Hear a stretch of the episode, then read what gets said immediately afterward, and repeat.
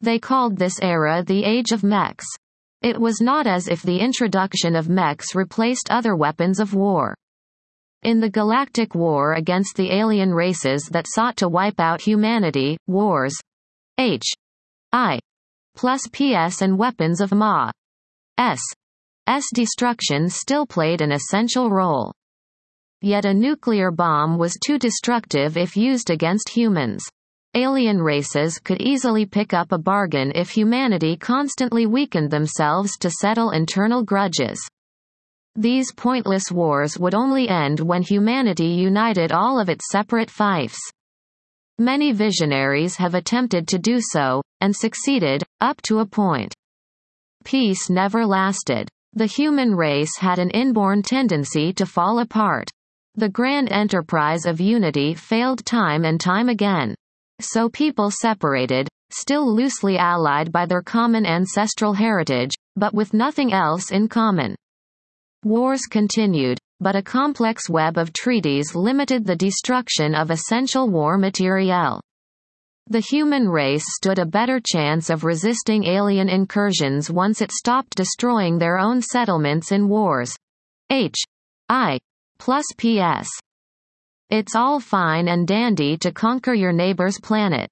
At the very least, don't bring out the big guns and please lease the expensive stuff in S. P. A. C. E. Intact.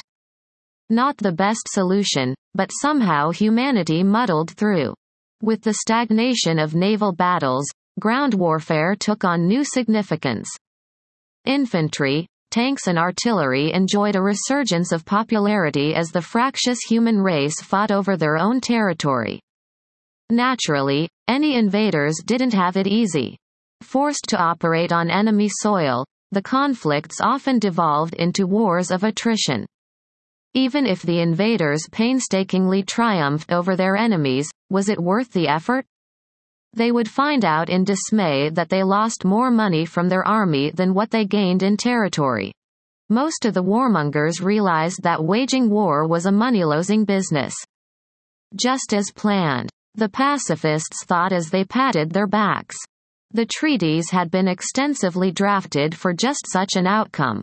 Without the tools to threaten a planet into a quick surrender, the warmongers had to rely on old and inefficient technology in order to conquer territories. It turned out the peace lovers celebrated too early.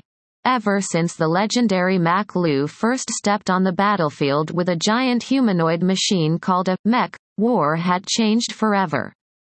It advanced into a whole new paradigm. Able to perform ably in even the most inhospitable planets, T.